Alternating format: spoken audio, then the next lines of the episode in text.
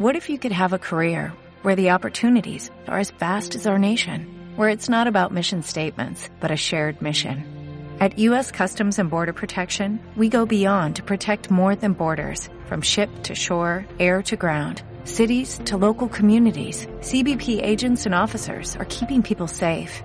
Join U.S. Customs and Border Protection and go beyond for something far greater than yourself. Learn more at cbp.gov/careers.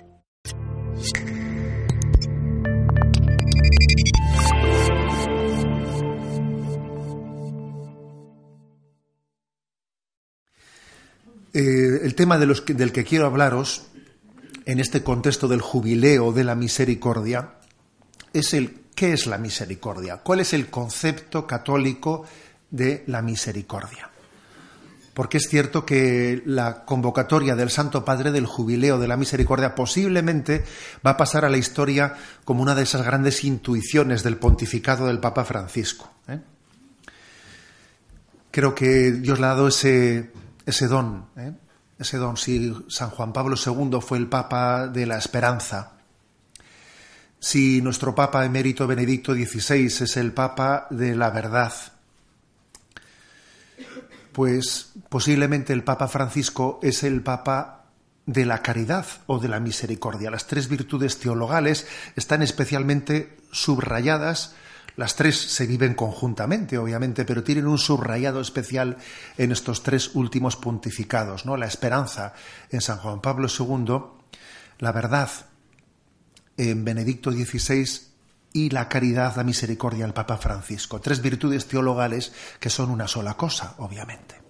Bien, ¿cuál es el concepto católico de la misericordia? Es muy importante entenderlo bien para que este jubileo tenga todo el fruto que en la providencia del Señor, pues Él ha pensado para él.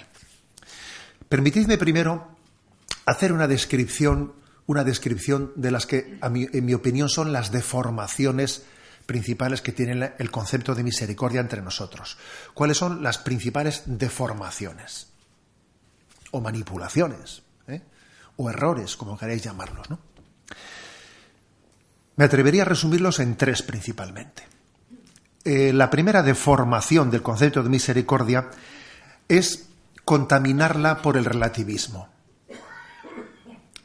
¿Esto en qué se traduciría? Pues se traduciría en decir, tranquilo, que no pasa nada, que Dios es misericordioso, que no importa. O sea, no existe el pecado, Dios es misericordioso, no pasa nada. Esto, vamos a ser sinceros, esto ha penetrado mucho entre nosotros. Una casi contaminación del concepto de la misericordia con el relativismo. Misericordia es lo mismo que no pasa nada. No pasa nada. En la práctica casi consiste en negar o desdramatizar el pecado. Se confunde fácilmente la imagen del Dios Padre con el Dios Abuelo, con perdón de los abuelos. ¿Me entendéis el concepto? Parece que el abuelo pues está llamado no a estar exigiendo al nieto, que para eso están sus padres, ¿no? Si el abuelo está llamado a dar la propina el domingo. A ver, pues sí, es cierto que con mucha frecuencia se confunde, ¿no?, el concepto de Dios Padre con el concepto de Dios Abuelo y se olvida que Cristo nos urge en el Evangelio a la conversión y a dar frutos de buenas obras. San Pablo tenía esto muy claro cuando nos decía en la carta a los Corintios, nos apremia el amor de Cristo. El amor de Cristo es apremiante y nos pide la conversión. Por lo tanto, el concepto de misericordia como que no pasa nada es una deformación, es una caricatura del verdadero concepto de misericordia. Es tremendo. Voy a decir que esta charla yo comencé un poco a elaborarla a raíz de una anécdota dramática que me ocurrió, y es que un matrimonio, pues, como muchas veces ocurre, había vivido un episodio de ruptura, y la mujer me llamó, eran conocidos, y me pidió llorando pues que su marido se había ido con otra mujer, y si yo podía hacer algo, porque yo les conocía, y había cenado en su casa, y obviamente pues le dije que haría lo que podría, ¿no?, lo que estuviese en mi mano, e intenté hablar con aquel hombre que había caído pues en esa tentación de irse con otra mujer, de ser infiel, y me impresionó, claro, que enseguida vi que no tenía la disposición a la conversión, que, que mis palabras le estaban resultando incómodas, mi llamada a la conversión, y en un momento determinado vi que él, pues para defenderse y justificarse, me invocaba la misericordia, que había que ser comprensivo, pues para entenderle a él, ¿no? Y yo decía, pero por Dios, ¿pero qué concepto de misericordia tiene este hombre? Y de alguna manera se ha difundido, ¿no? Para que él invoque la misericordia para justificar que se ha ido con... le ha abandonado a su mujer y se ha ido con otra, ¿no? Bueno, por lo tanto, primer error, la identificación del concepto de misericordia con el relativismo, con la desdramatización del pecado. Segundo error, el concepto de misericordia reducido al puro emotivismo. Pobrecillo, qué lástima me da, me siento impactado. La misericordia meramente como empatía, que está bien, por supuesto, que es importante también tener empatía y capacidad de compadecer y de comprender y de consolar. Pero, claro, eso se queda corto. La misericordia no puede ser únicamente sufro contigo, te quiero emotivamente, estoy cerca de tu sufrimiento. La misericordia no se puede reducir a la emotividad de consolar. Forma parte de ello, pero es más que eso. Es más que eso. Y sí, en nuestra cultura, el sentir misericordia muchas veces es sinónimo de sentir pena. Sentir pena, sentirme conmovido, pero no más, lo dejamos ahí. Jesús, su concepto de misericordia es mucho más que ese, como después veremos. Sí, es verdad que él también sufre con nosotros, se conmueve, siente con nosotros, pero su misericordia va mucho más allá. Tercer error. El tercer error, bastante difundido también, pues es la misericordia contaminada por la desesperanza. Y así en nuestros días también es fácil encontrarse personas, algunas de las cuales podemos estar aquí, que sostengan, pues sí, que creen en el verdadero concepto de la misericordia. Ellas creen, la predicación de la Iglesia, creen en que Dios es amor, que el corazón de Jesús es la manifestación del amor de Dios. Lo tienen claro. No confiesan un rostro desfigurado o jansenista de Dios, porque la Iglesia ha predicado mucho el amor de Dios y la centralidad de la misericordia. Y posiblemente creo que el esfuerzo que ha hecho la Iglesia para sanar la imagen jansenista de Dios, pues ha sido tremendo a través de la imagen del corazón de Jesús. Y hay muchas personas, bueno, que en teoría creen en ese amor misericordioso, ¿no? Que ha arrancado la imagen falsa de un Dios inmisericorde, ¿no? Del imaginario teórico. Pero otra cosa distinta es a la hora de aplicarlo a nuestro caso concreto. Con frecuencia pensamos que Dios es misericordio en teoría, pero que como que eso conmigo yo llego tarde, como que yo lo mío es imperdonable, yo no tengo remedio. Me alegro mucho de que Dios sea misericordioso, ¿no? Pero eso debe ser para los demás, Para los demás. Me estoy acordando de una anécdota que allí en Zumárraga, en una ocasión, con los padres de la catequesis, pues se me ocurrió convocar a los padres de la catequesis para hablarles, pues, de la vivencia de la sexualidad y del amor, ¿no? En el noviazgo, en el matrimonio, de la visión de la paternidad, y di una charla, pues, sobre todos esos conceptos, ¿no? Un tema que todos somos conscientes de cómo están. Y abordé el tema en toda su amplitud, y había un auditorio tremendamente con los ojos como platos, ¿no? Escuchando toda aquella exposición. Y recuerdo que cuando terminé, una madre levantó la mano y me dijo: oye, José Ignacio, mira, eso que has expuesto es maravilloso. Es impresionante esa visión del amor y de la afectividad y de la sexualidad. Es maravillosa. Tú procura educar así a nuestros hijos. Dice, pero con nosotros es que has llegado tarde ya, Me decía, no, con nosotros has llegado tarde. Y yo le dije, pues tengo una buena noticia. Y es que este mensaje tan maravilloso no solo es maravilloso en teoría, sino que además es para ti. Fíjate. Porque claro, a veces uno dice que Dios es misericordioso en teoría, pero además es para ti. Y no es verdad que tú no tienes remedio. Y no es verdad que ese discurso, esa imagen no esté pensada para ti, está pensada para ti. Luego, yo creo que estos son los tres errores principales que circulan entre nosotros. El primero, el de misericordia contaminada de relativismo. No pasa nada. El segundo, el de misericordia reducida a puro emotivismo. Pobrecillo, ¿eh? Pobrecillo. Y el tercero, el de misericordia, pero desesperanzada. Misericordia en teoría, pero no para mí. Son los tres errores principales. ¿Cuál es el concepto, frente a estos errores, cuál es el concepto católico de misericordia? La etimología de la palabra es muy clara, muy clara. Misere, cor y ia, es decir, misere, miseria, necesidad, cor, corazón, ia, hacia. Es decir, en la etimología de la palabra se ve claramente que es el corazón solidario con el mísero. El corazón que se proyecta sobre la miseria del hombre. La primera definición de misericordia ya la tenemos. La caridad volcada en el mísero. La caridad volcada en el mísero es la primera definición que os propongo de misericordia. Obviamente existen otros muchos conceptos de caridad. Pues también los esposos se aman con un amor de caridad, pero es un amor de caridad que tiene un matiz distinto. Que un esposo amase a su esposa o una esposa amase a su esposo con amor principalmente de misericordia sería hasta un poquito peligroso, ¿no? En fin, no sé, se supone que tiene que amarle también bajo otros aspectos, no solo por misericordia, ¿no? Que un hijo ame a su madre, yo a mi madre le amo con amor de misericordia. Hombre, no sé, no parece. Claro que también la misericordia tiene que estar integrada en todo amor humano, pero quizás no sea la característica principal de algún estilo de amor, ¿no? Sin embargo, cuando Dios nos ama a nosotros, es principalmente un amor de misericordia. Es la caridad volcada en el mísero. Y además Jesús también nos enseña a que ese amor de misericordia sea también el nuestro. Amaos unos a otros como yo os he amado.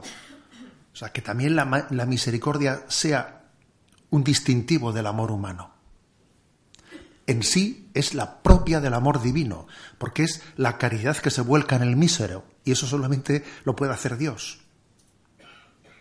Porque míseros somos nosotros. Pero Él quiere también que sea una característica del amor humano, en la medida en que nos volcamos en el mísero, porque tu prójimo es tan mísero como tú.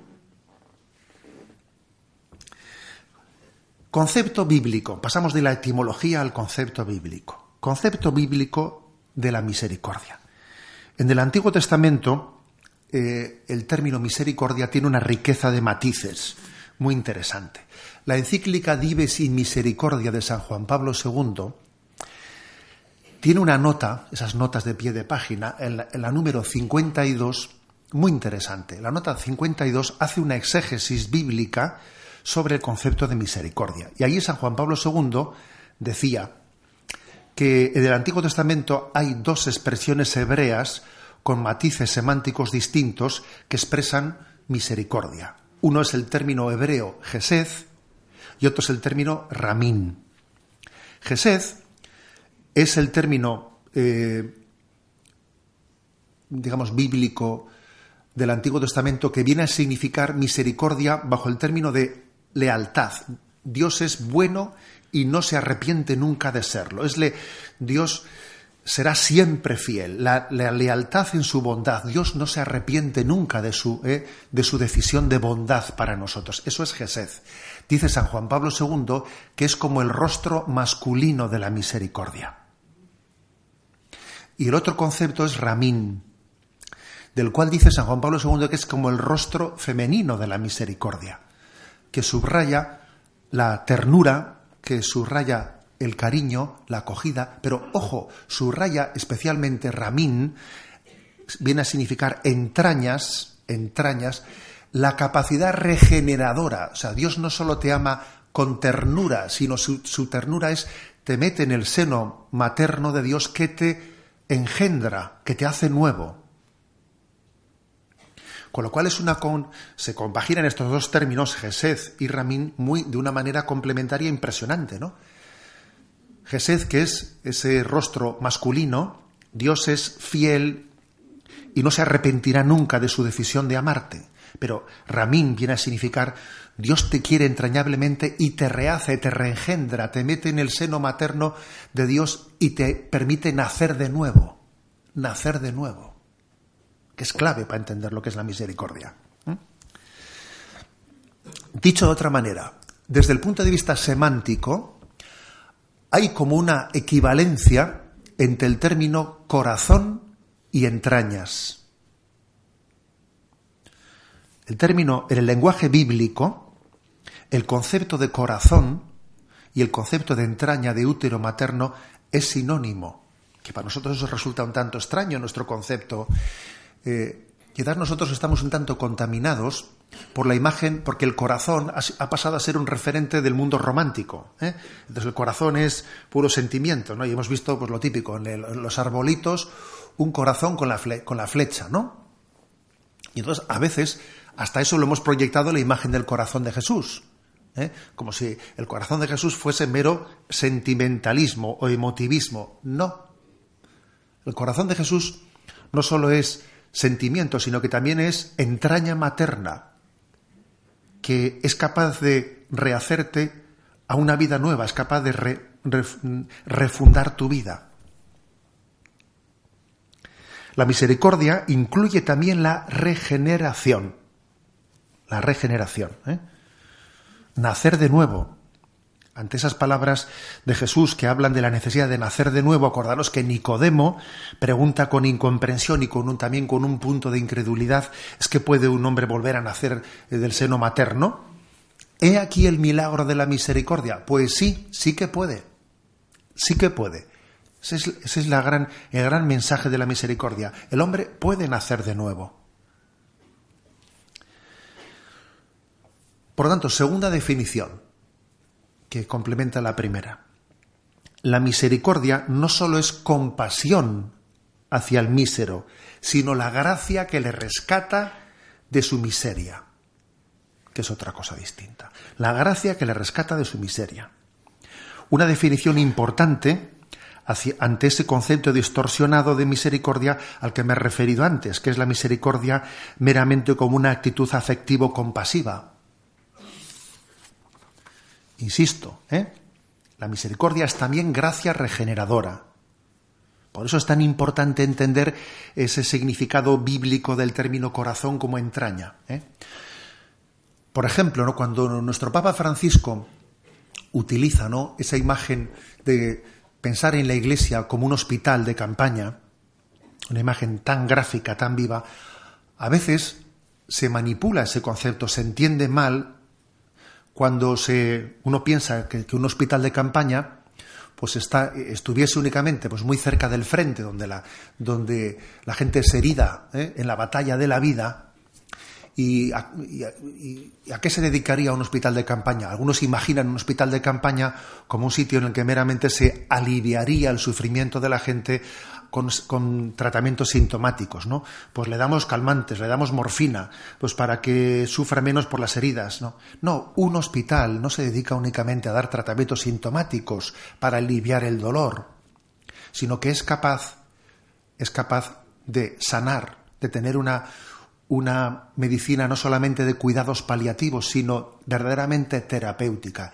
Es verdad que la medicina humana a veces no tiene más remedio que resignarse a los cuidados paliativos, pero eso a Dios no le pasa. Dios, cuando se vuelca en nosotros, siempre tiene la capacidad de no solamente de aliviarnos del sufrimiento, sino de sanarnos, de sanar el problema de fondo, de regenerarnos, de convertirnos a una vida nueva. Luego, un hospital de campaña no solo es alguien que alivia el sufrimiento, sino que subsana, rehace las causas últimas del sufrimiento, que es el pecado del hombre. Y no hay situación que no sea regenerable para la misericordia de Dios. Una cuestión de fondo para entender esto bien. El concepto de justificación y de redención que subyace en el concepto de misericordia. Porque detrás del concepto de misericordia obviamente hay un concepto de justificación y redención. Esto que he dicho antes está muy estrechamente relacionado con esto. Hay una imagen luterana del concepto de justificación que está latente en nuestra cultura. Está latente. Lutero partía de una experiencia de su propia impotencia personal para luchar contra el pecado. Al estilo de lo que también el propio San Pablo expresa, ¿no? Cuando dice que no es capaz de evitar el mal que uno quiere evitar, ni es capaz de hacer el bien que uno quiere hacer muchas veces, ¿no? Siente impotencia. También Lutero partía de esa contradicción interna que tenemos todos, por cierto. ¿Eh? Y de ahí Lutero intenta solventar esa contradicción interior con una concepción de cómo entender la justificación por la fe y no por las obras. Si yo me veo impotente para cambiar de vida, Lutero se imagina, es que en el fondo la justificación no es hacer obras buenas, sino que es que yo me justifico por la fe, por mi acto de confianza en Dios, aunque mis obras sigan siendo pecadoras. E incluso él puso una imagen muy gráfica, ¿no? Él dijo, nosotros somos como un montón de estiércol en medio del campo. Esa es nuestra vida, somos un montón de estiércol. Y la misericordia divina es como una gran nevada. Nieva y deja todo el campo blanco, precioso. Y allí en medio incluso tiene como un montón de nieve en mitad del campo. Nadie diría que debajo de ese montón de nieve está el estiércol, nada. Todo es nieve. Dice, así es la redención. Dios nos tapa con su misericordia, su capa de nieve tapa nuestro pecado, y ante Dios somos, por ese acto de confianza de sentirnos tapados por la misericordia de Dios, somos justificados. ¿A qué es muy atractiva esa explicación? Vamos a ser sinceros, es muy atractiva, es muy seductora esa explicación. La verdad es que muchas veces cuando nos vemos, ¿no?, pues tan reincidentes y tan débiles, pues hay una gran tentación de acogerse a esa explicación, ¿no?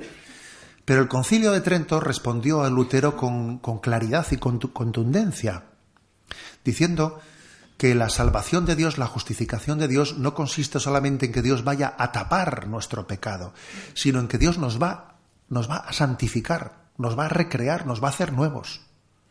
No hay justificación sin santificación. La misericordia de Dios no consiste en que yo te tapo, sino en que yo te reengendro, te hago nuevo. Que es una esperanza muy superior, ¿sabes? Muy superior. Y hace falta tener más fe para creer en que Dios me va a hacer santo, a mí, a ti, que para creer que Dios creó todas las estrellas del universo, ¿eh? Porque para eso, ¿sabes? Pero para creerlo primero, ojo, ¿eh? Pero es que nuestra esperanza cristiana llega a esto. Y si no llega a esto, no es esperanza cristiana. Y porque no hay justificación sin santificación, también por eso se entiende, pues el concepto del purgatorio, y por qué hemos ido olvidando el tema del purgatorio y la importancia de rezar por la purificación de las almas. Porque claro, si la salvación consiste en tapar, y no hace falta purificarnos y santificarnos, sino basta con taparnos, entonces el purgatorio, ¿para qué está? O sea, no es necesario, porque Dios tapa y se ha acabado. Pero es que el purgatorio forma parte también de este misterio de que la misericordia de Dios es tan grande que es que Él nos va a santificar y va a completar su obra de santificación y purificación. Entonces, ojo, que detrás del concepto verdadero o falso de misericordia también se esconde un concepto auténtico o falso en qué consiste la redención, la justificación. La redención, la justificación no consiste en tapa esto, como quien va barriendo, ¿no? Va barriendo y mira para la derecha, para la izquierda, levanta la alfombra y mete debajo, dice que no me ha visto nadie, sigo barriendo. A ver, que eso no es barrer, eso es mover la porquería de sitio. Pues es que es muy tentador, pero eso no, Dios no es así. Dios no hace chapuzas como esas, ¿no? Dios nos hace nuevos. Otra cuestión de fondo, que también se juega, se juegan detrás del concepto de misericordia ciertas cuestiones de fondo que son muy importantes. la falsa contraposición entre misericordia y justicia, o la falsa contraposición entre caridad y verdad. ¿Qué daño hace esa contraposición falsa entre justicia y misericordia, verdad y caridad? Voy a intentar brevemente explicar esto. Es verdad que para entender esto hay que empezar por denunciar malentendidos sobre el concepto de justicia que conllevan que esa palabra sea antipática y muchas veces, claro, pues es que la palabra justicia, en el imaginario que tenemos cada uno de nosotros, nos recuerda ciertas cosas que hacen que la palabra sea absolutamente antipática. Si resulta que el Tribunal Supremo deroga, que tiene por otra parte pues o el Constitucional, que tiene unos miembros que han sido elegidos pues, dependiendo de que cada partido cuántos ha sido capaz de poner allí, ¿no? Y pues derogan la doctrina del tribunal inferior, además por 4 votos frente a 3, y dice uno, madre mía, pues menuda justicia es esta, o sea, es una justicia absolutamente subjetiva, ¿eh? A veces desconfiamos de la palabra justicia porque nos sugiere los subjetivismos humanos. Otras veces la palabra justicia está deformada porque muchas personas cuando reivindican justicia, hasta por el tono de voz que utilizan, están queriendo decir venganza, que eso también ocurre así, ¿eh? A ver, sí, cuando ocurrió lo que ocurrió, ¿no? Pues en las Torres Gemelas de Nueva York, y entonces salió pues Bush con aquella operación militar llamada Justicia Infinita. Madre mía, la palabra Justicia Infinita tenía un significado un poco distinto, ¿eh? Significaba venganza infinita, vamos a ser claros. Es que los términos suelen estar contaminados. Pero entonces hay que purificar todo eso, hay que purificar las contaminaciones de los términos y entender que, desde el punto de vista bíblico, el concepto de justicia es que Dios es justo. Decir que Dios es misericordioso es decir que Dios es justo. ¿Pero Dios qué es? ¿Justo o misericordioso? A ver, no contrapongas esas dos cosas. No se pueden contraponer de ninguna de las maneras. Fijaros bien, el término misericordia en los evangelios aparece pocas veces.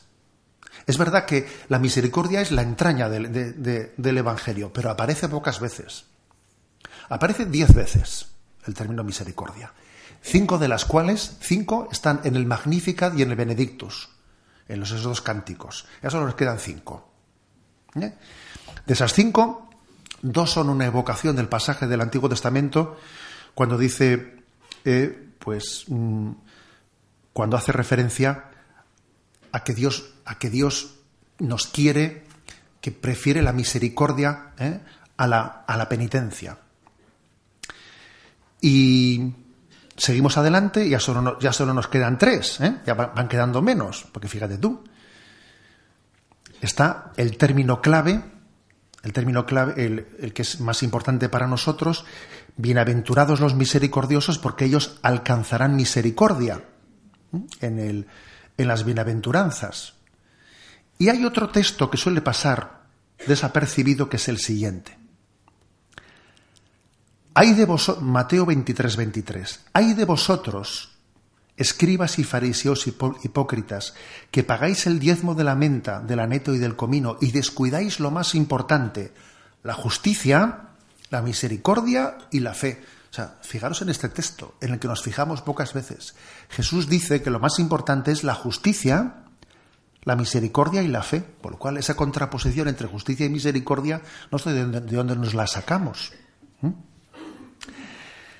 Ha sido especialmente Benedicto XVI en el que el magisterio de la Iglesia ha denunciado esta falsa oposición entre justicia y misericordia.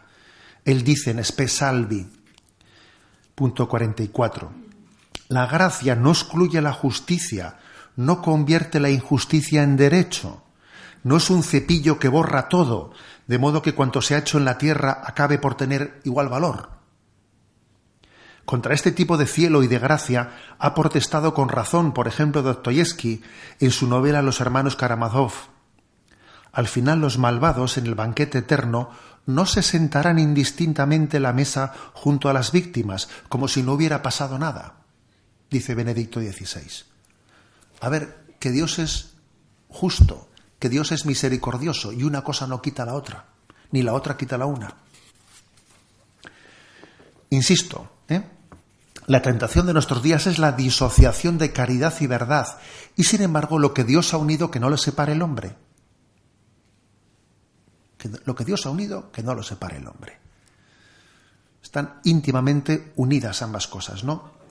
Verdad y caridad. Caridad y verdad son un binomio indisoluble, indisoluble. Es un matrimonio indisoluble. Ahora vamos a ser sinceros. En nuestra cultura actual, de este matrimonio indisoluble, verdad y caridad, ¿cuál es la fea? La verdad. Vamos, eso no tenemos ni duda, ¿eh? En ese binomio actualmente, la fea es la verdad. Y no porque seamos muy caritativos, no, no. Sino porque en el fondo, bueno, pues en nuestra cultura, la que más se estorba, queremos una caridad sin verdad, porque eso la hace manipulable. La hace manipulable. Pero no existe caridad sin verdad, ni verdad sin caridad. No existe, ¿eh? Dice, continúo citando a Benedicto XVI, sin verdad la caridad cae en mero sentimentalismo. El amor se convierte en un envoltorio vacío que se rellena arbitrariamente. Este es el riesgo fatal del amor en una cultura sin verdad. Un cristianismo de caridad sin verdad se puede confundir fácilmente con una reserva de buenos sentimientos marginales. Sí, buenos sentimientos, pero marginales. Por lo tanto, fijaros bien, ¿no? Ante esa tentación de separación entre verdad y caridad, entre justicia y misericordia, nosotros tenemos que decir, lo que Dios ha unido, que no lo separe el hombre. A la luz, ¿no?, de esto que hemos subrayado, la indisolubilidad de la verdad y la caridad, la justicia y la misericordia, avanzamos un poco más y me atrevo a dar una tercera definición. Tercera definición de la misericordia, que además fue hecha por Giussani, el fundador del movimiento Comunión y Liberación. Dijo él, la misericordia de Dios es la justicia que recrea al hombre.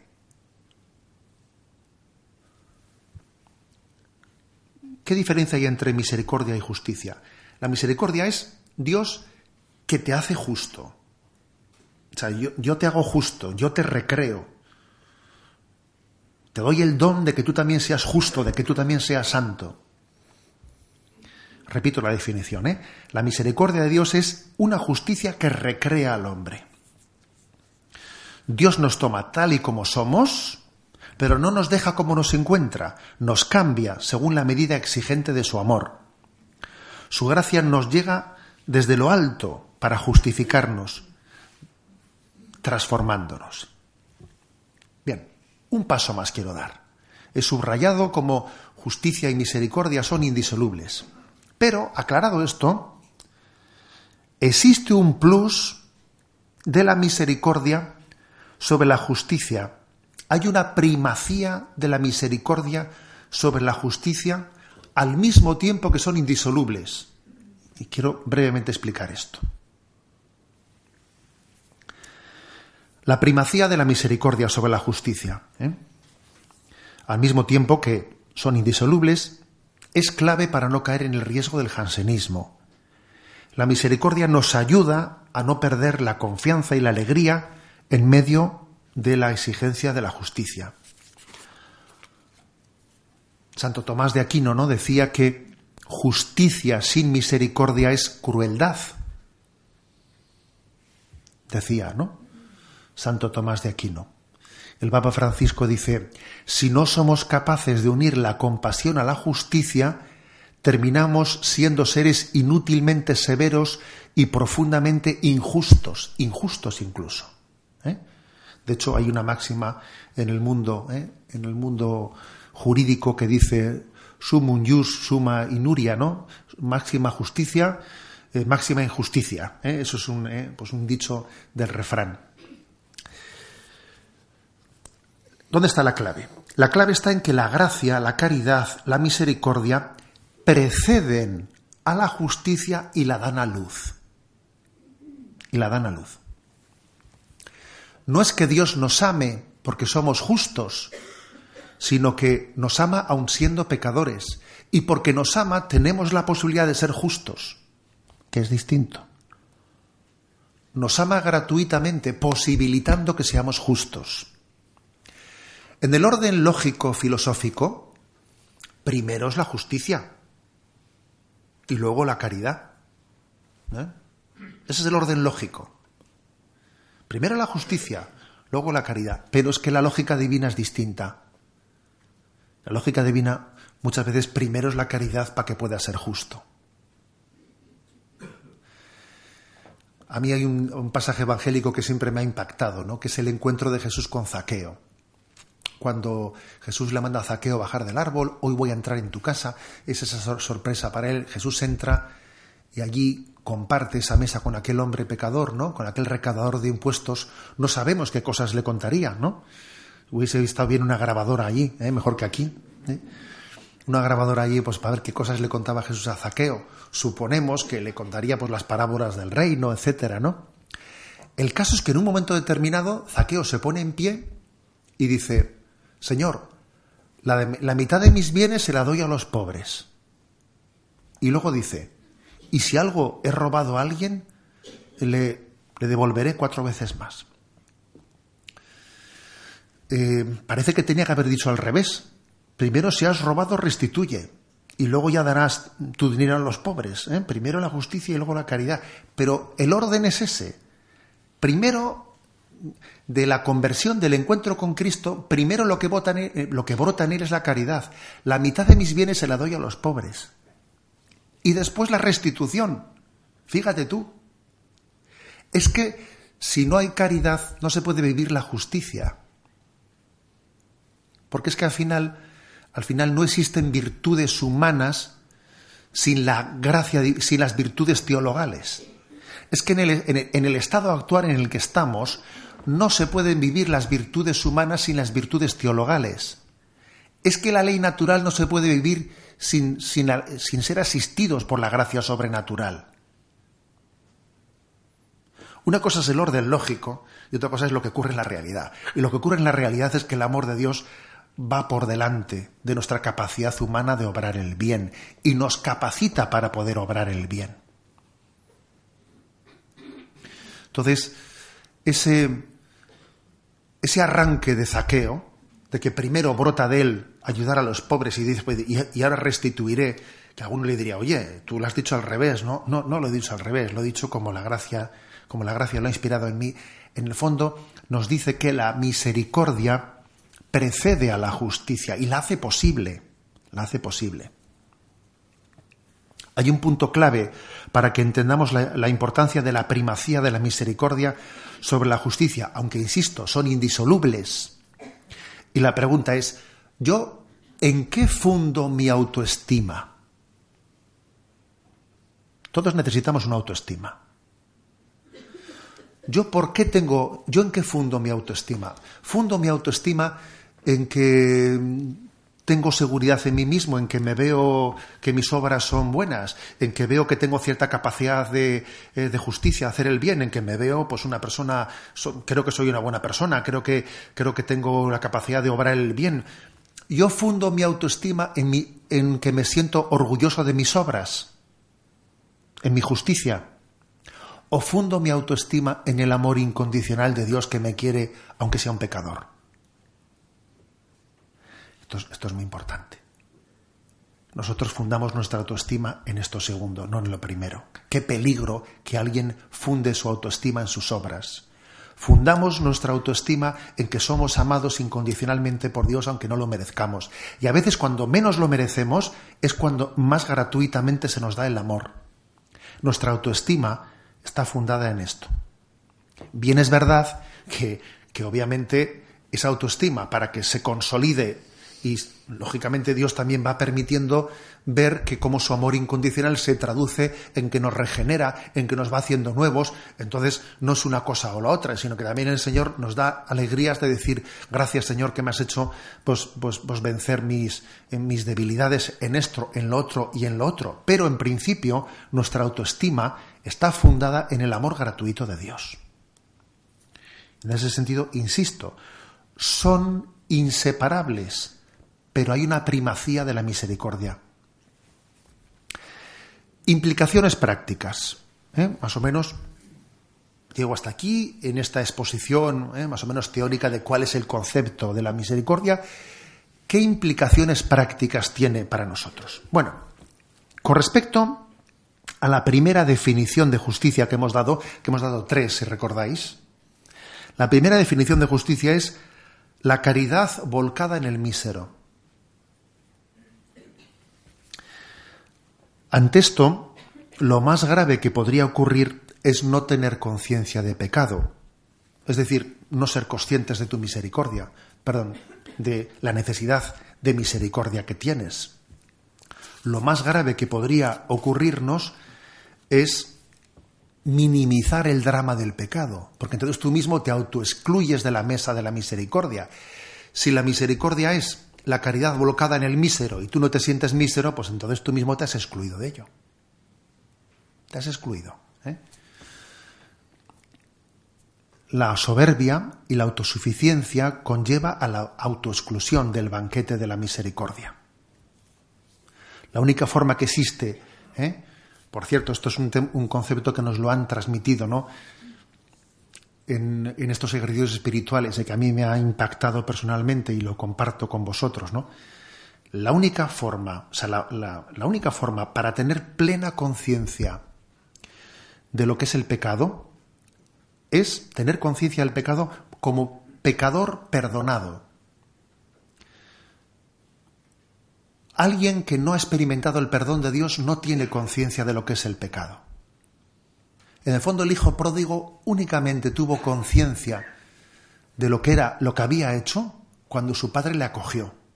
Y cuando su padre le acogió y vio la emoción que tenía de acogerle, es cuando comprendió la gravedad que tenía lo que había hecho. Es decir, la conciencia de pecado no se tiene verdaderamente sino cuando uno es un pecador perdonado. Antes de ser perdonado la tienes muy limitadamente. Te ves un desastre, te ves no sé qué, me veo no sé cuánto, pero no tengo plena conciencia hasta que no he sido perdonado. Por eso nos decían en los ejercicios que es muy importante que no bajemos a los sótanos de nuestra vida solos, sino acompañados con Jesucristo. Porque si uno baja al sótano de su vida solo, pues ese no es un dolor que le reconstruya, sino va a ser un dolor que le destruye. Es muy importante que bajemos al sótano de nuestra vida, a los sótanos de nuestra vida, acompañados por Jesucristo. Porque entonces el dolor por nuestro pecado será un dolor que nos llena de esperanza y de alegría. Esto es importante. O sea, por lo tanto, si la primera definición de la misericordia es la caridad volcada en el mísero, tenemos que tomarnos en serio la existencia del pecado, pero para verla desde el encuentro del perdón, porque si no es que la vas a ver mal y va a ser un dolor destructivo. Segunda definición. La segunda definición de la misericordia que hemos dado es: la misericordia no solo es compasión hacia el mísero, sino la gracia que lo rescata de su miseria. Pues bien, por lo tanto, la misericordia que Cristo nos da no es como la que da el mundo, no es la misericordia del relativismo, no es la misericordia del emotivismo. El Papa Francisco, en la misa de Gallo de este año, de estas Navidades, dijo una frase que me pareció especialmente luminosa, de esas que luego los medios de comunicación nos recogen, porque yo cuando la escuché dije, fíjate tú qué expresión ha utilizado, a que ningún medio de comunicación la recoge, en efecto, porque es que es tremendo. Pues el Papa dijo en la misa de Gallo: el mundo es duro con el pecador e indulgente con el pecado. Cristo es inflexible con el pecado e indulgente con el pecador. Es así, es así. Es decir, decía una cita del padre Garrigou Lagrange, de este famoso teólogo dominico, decía él: la Iglesia es intolerante en los principios porque cree, pero es tolerante en la práctica porque ama. Los enemigos de la Iglesia son tolerantes en los principios porque no creen, pero son intolerantes en la práctica porque no aman. Y me parece esto especialmente luminoso. ¿Te parece especialmente luminoso? O sea, creo que desde esta definición de lo que es la misericordia tenemos que entender que nuestro compromiso es con la verdad y con la caridad. Recuerdo que allí en la cárcel de San Sebastián había un letrero, allí estaba escrito un letrero de San Agustín a la entrada, ¿no?, de la prisión, que decía: odia el delito y ama al delincuente. Y la Iglesia eso lo ha tenido siempre muy claro, que son dos conceptos que se integran, el uno y el otro. Odia el delito, ama al delincuente. Repito la frase del Papa Francisco en la Misa de Gallo: el mundo es duro con el pecador e indulgente con el pecado. Ahora bien, lo nuestro tiene que ser al revés. Jesús es inflexible con el pecado, pero es indulgente con el pecador. Tercera definición de misericordia que hemos dado. La misericordia de Dios es una justicia que recrea al hombre, que le recrea. De aquí se deriva que la auténtica justicia tiene que integrar dos cosas: mística y ascética.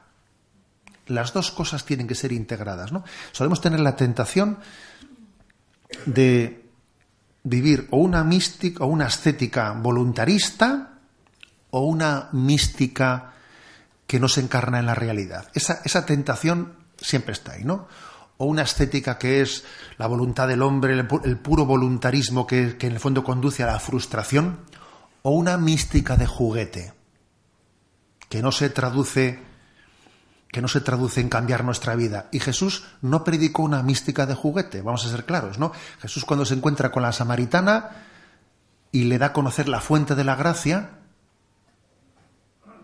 y le hace entender que hay una fuente de la que uno puede ver la fuente de la gracia, luego le dijo: vete y díselo a tu marido. Dijo: no tengo marido. Dijo: dices bien que no tienes marido, porque el que tienes ahora no lo es y has tenido otros 5 antes, ¿no? Es decir, que Jesús, después de haberle llevado a esa mujer samaritana al encuentro con la gracia, después entra a reordenar su vida. Luego, existe siempre un riesgo, el riesgo de que o predicar una ascética de puro voluntarismo que conduce a la frustración, o predicar una mística que luego no se encarne en una vida que nos transforme. No, es una falsedad, ¿no? Luego, mística y ascética tienen que estar conjugadas. La misericordia de Dios es gratuita, pero no es barata. Y la distinción entre gratuito y barato es importante. Bonhoeffer, él pues tiene páginas muy fuertes contra una visión devaluada de la gracia, una gracia devaluada, ¿no? La misericordia de Dios es gratuita, pero no es barata. Cuando Dios da su gracia, el hombre suda. Eso es así. O sea, no tenemos que pensar que la gracia de Dios es versus esfuerzo del hombre. No, las dos cosas se integran y se potencian una y otra. Hemos dicho también que, aun siendo indisoluble el binomio justicia-misericordia, existe una primacía de la misericordia sobre la justicia. Cuidado. Un elemento importante del discernimiento, Cuidado con que el rescatado por la misericordia de Dios, el reengendrado, se convierta en un intolerante. Cuidado con esto, en un impaciente, que suele ser quizás el peligro del neoconverso. Como cuando uno ha dejado de fumar y comienza a no tener paciencia con los que fuman. Oye, tú que estabas fumando antes de ayer, ahora no te conviertes en un talibán contra el tabaco, tú. Te hemos aguantado a ti hasta antes de ayer y ahora estás tú que cortas un cuello cuando ves con un cigarro. Pues a veces puede ocurrir eso, y es una buena medición de haber comprendido lo que es el don de la misericordia. La misericordia de Dios viene a rescatarte, bien, y a que cuando eres rescatado tengas mucha paciencia con los que siguen sin ser rescatados. Ten mucha paciencia, que Dios la ha tenido contigo.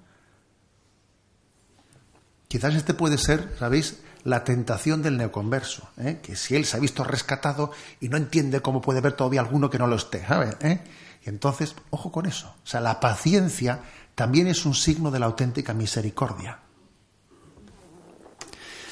Y concluyo con el siguiente también, digamos, signo de discernimiento de la auténtica misericordia. Sé exigente contigo mismo y misericordioso con los demás. Yo creo que también este es un lema que puede encarnar lo que es el auténtico concepto de misericordia. Sé exigente contigo mismo, misericordioso con los demás. El secreto de la misericordia.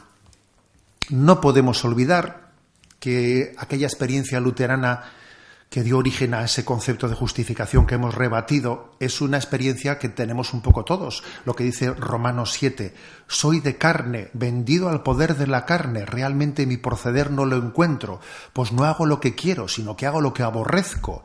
Querer el bien lo tengo a mi alcance, mas no el realizarlo, puesto que no hago el bien que quiero, sino que obro el mal que no quiero. ¡Pobre de mí! ¿Quién me librará de este cuerpo que me conduce a la muerte? ¿Quién me librará de mis contradicciones? Porque, a ver, no es verdad que querer es poder, no es verdad, es una mentira como un camión. Puro voluntarismo, Y el voluntarismo se traduce en presunción cuando las cosas nos van bien, Y en desesperación cuando las cosas nos van mal. Suele ser típico del voluntarismo. O estoy presuntuoso porque he tenido un pequeño avance, o estoy desesperado porque me ha ido mal. Entonces, ¿de qué manera resolver esta experiencia de impotencia? Pues yo creo que la única manera de resolverla, para poder llegar a decir, ¿no?, lo que dice San Pablo, todo lo puedo en aquel que me conforta, es tener fe en la resurrección de los muertos. Hay resurrección. Y si Dios nos promete, el milagro de la resurrección, también Dios nos promete el milagro de la santidad. La santidad no es proporcional a la capacidad de nuestras obras, sino también hay un milagro de gracia, en el que Dios se compromete con nosotros. Hay resurrección, hay milagro. Dios se compromete en hacer de nosotros santos incluso más allá de esta vida, incluso completando su obra con la purificación posterior a la muerte en el purgatorio, ¿no? Luego volvemos a la promesa primera con la que quiero terminar. La misericordia es el corazón de Dios que al mismo tiempo es la entraña materna de Dios. Es el útero materno de Dios que se ha comprometido a hacernos nuevos y el que comenzó en nosotros la obra buena de la santidad en el bautismo, Él la va a llevar a término. Estamos todos en peligro inminente de ser santos, ¿sabéis? Pues porque Dios nos va a santificar y nos va a hacer santos. Estamos en peligro inminente de santidad, porque es que es una promesa que Dios la va a cumplir. Y su voluntad es todopoderosa. Y desde luego basta con que nosotros queramos, dice Santo Tomás de Aquino, ¿qué hace falta para ser santo? Y responde la Suma Teológica, quererlo. Si Dios lo quiere y tú le dejas, pues verás que bien lo hará, ¿no? Luego yo creo que hablar de la misericordia es terminar diciendo, el que nos creó de la nada, Él nos va a hacer santos, porque es eterna su misericordia. Bueno, muchas gracias.